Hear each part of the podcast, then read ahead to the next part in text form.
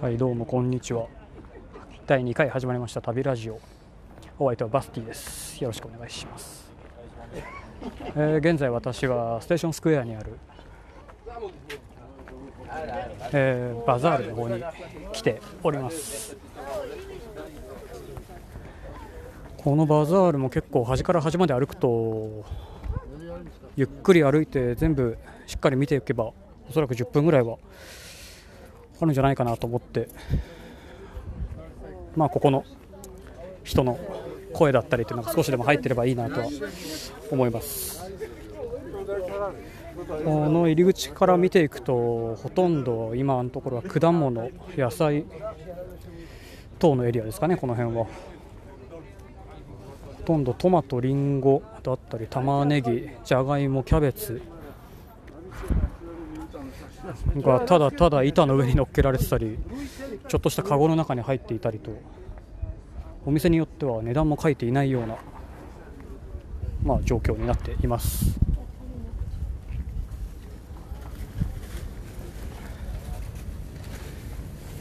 そうですね。見たことのない野菜かぼちゃみたいなものもかぼちゃがひょうたんのような形をしているかぼちゃも置いてありますね。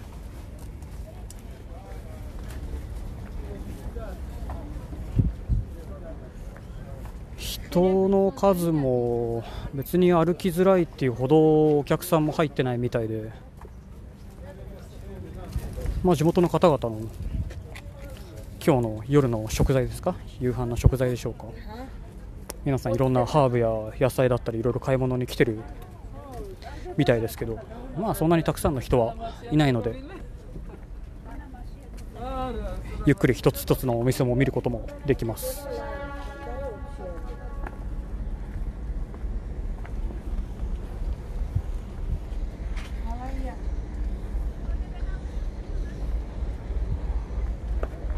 あそろそろ野菜のコーナーも終わりそうですね。急に洋服だとか雑貨みたいなものが結構置いてあるゾーンに入りました。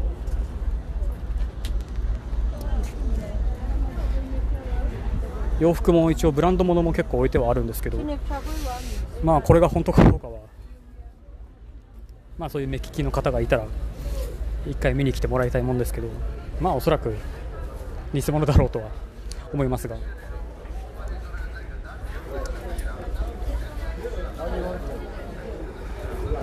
何せこのバザールの形状がドーム型の形状になっていてかなり暑いです。歩いてるとかなり暑いですね。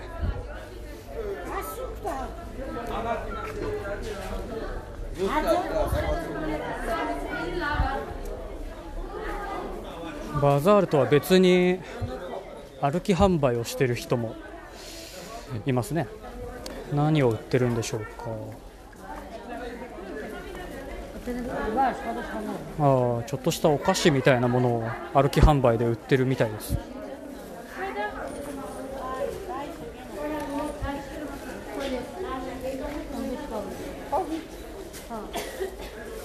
そうですね。雑貨屋さんもかなり多種多様ないろんなものが売ってますけど。まあちょっと見てみると。ああの顔を退治するコンセントに差し刺して顔をこう退治していくようなものの原液っていうんですかあれは。がそういえばもうなくなっててっていう話を今滞在しているホステルの方でそういえば話をしていてそれが売ってますね。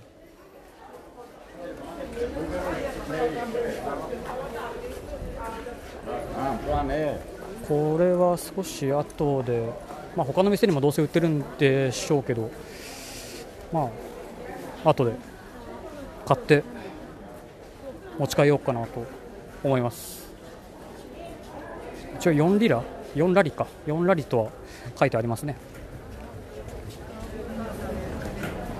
あチーズ売り場。なんか変な匂いがするなと思ったらチーズ売り場がありました。かなりハエがたかってますけどまあ。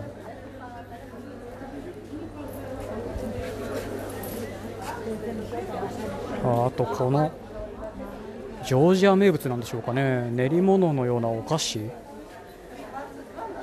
色カラフルの練り物のようなお菓子。飴なんでしょうか。キャラメルのようにも見えますけど。ねが軒先にぶら下げられています。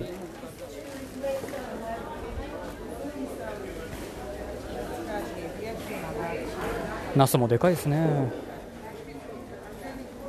あとは木の実だったりハーブ。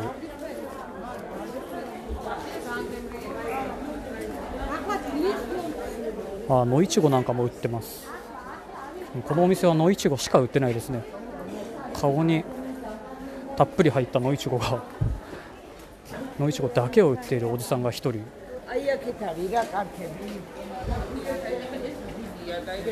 随分かなりな目つきで睨まれちゃったんでちょっともう次に移動しますけど。やっ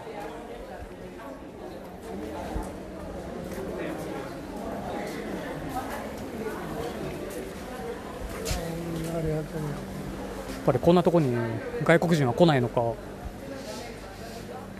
まあ、来ていてもヨーロッパの方は全然区別も自分はつかないのであれですけど、まあ、もちろんアジアの人もいないですね。全く。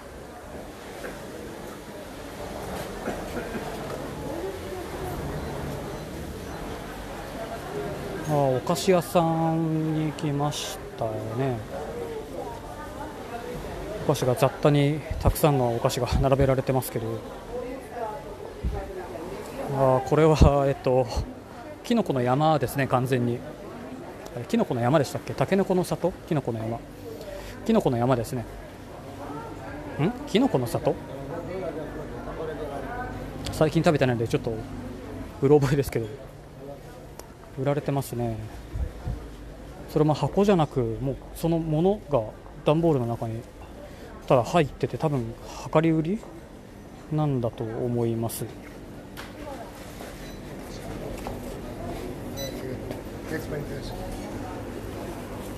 定期的にキノコ派、タケノコ派といったような議論みたいなものはツイッターなどでまあ盛り上がってはいますけど、まあ、自分は断然タケノコ派なので別に買っては帰らないですけど。どうですか？これを聞いてる皆さんは。キノコ派タケノコ派どちらでしょうか？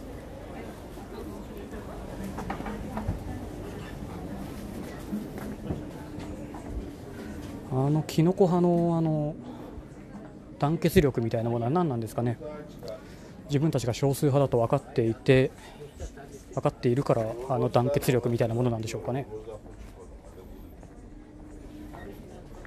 まあそんなのどっち派でももはやどうでもいいんですけど。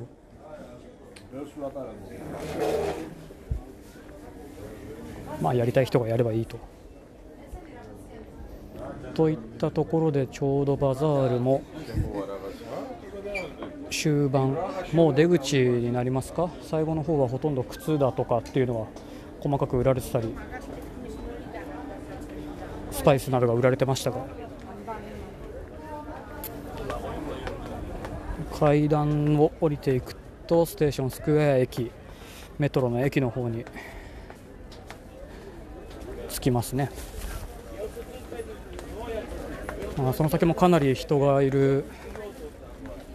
何せそのお店があるせいで歩道の半分以上がそのお店に占領されちゃってるので必然的に道が狭くなるという。その中に犬がいたりこう止まっていろんな話をしている現地の方もいるのでちょっと歩くコツみたいのは必要かもしれません。まあ慣れちゃえば別に大したこともないんですけど。そういえばジョージアの方は舌打ちをしないですね。というのもドイツにいた時はこう向こうから歩いてきて右に寄ると向こうもそっち側に寄ってきてじゃあ逆だと思って逆に寄ると向こうもこう気を使って逆に来るという、まあ、よくある出来事だと思うんですけど。そうするとすれ違いざまにこう舌打ちをされるというのがしょっちゅうドイツではありました、ま、ジョージア以外の国でもドイツ以外の国でも結構あるんですかね本当ドイツではかなり舌打ちをされた記憶がありますが。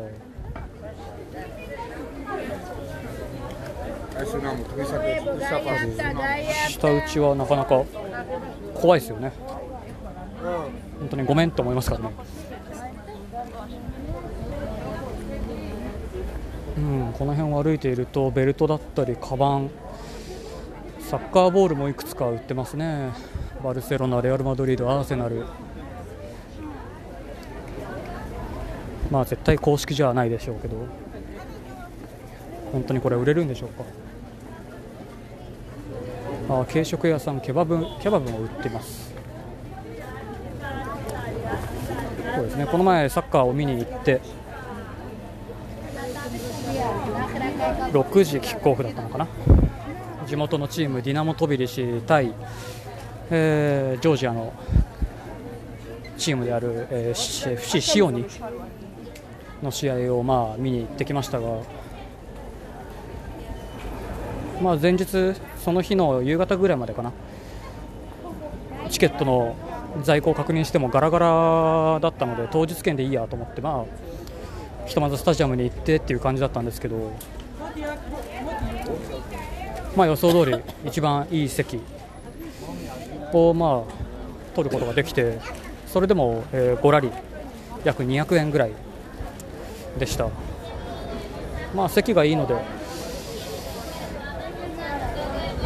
まあ、見晴らしもよくいろんなことが起きてるのは、まあ、見ることはできるんですけど何せ、おそらくあのスタジアムも2万人ぐらいは入るんですかね、もうちょっと入るかな、割とでかいスタジアムではありましたけど、席、お客さん入ってるの大体約200人ぐらいですかね、入ってました、ガラガラです。ボールの蹴る音だったり監督の声だったり選手同士の掛け声だったりっていうのはかなり聞こえるっていうようなまあ、現地での観戦でしたけど、まあ、逆になかなかない経験なので面白かったです。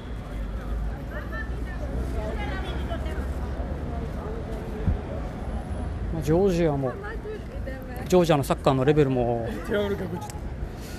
FIFA ランキングがどうやら90何位。今、日本はどれぐらいですか？50位切りましたか？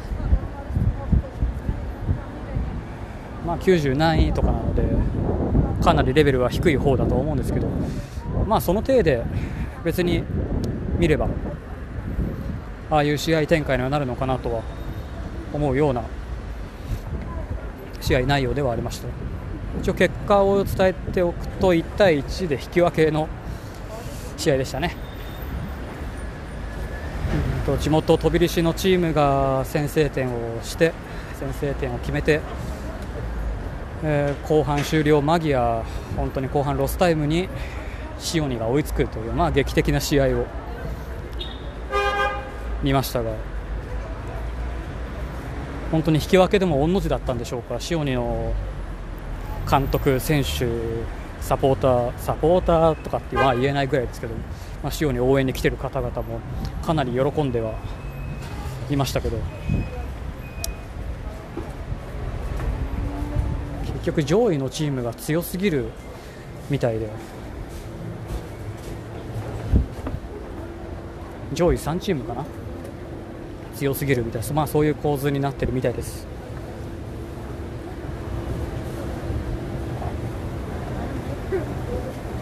でまあ今結構歩いてきてなんかショッピングモールのようなところに迷い込んできましたけども。あとかって言ってる時点でもう15分とかなんですね。完全に第2回にして特にテーマもなく自分の街ブラの実況みたいなものになってしまいましたが一応第2回はこれで終了ということで。じゃあまた次回お会いしましょう。またね。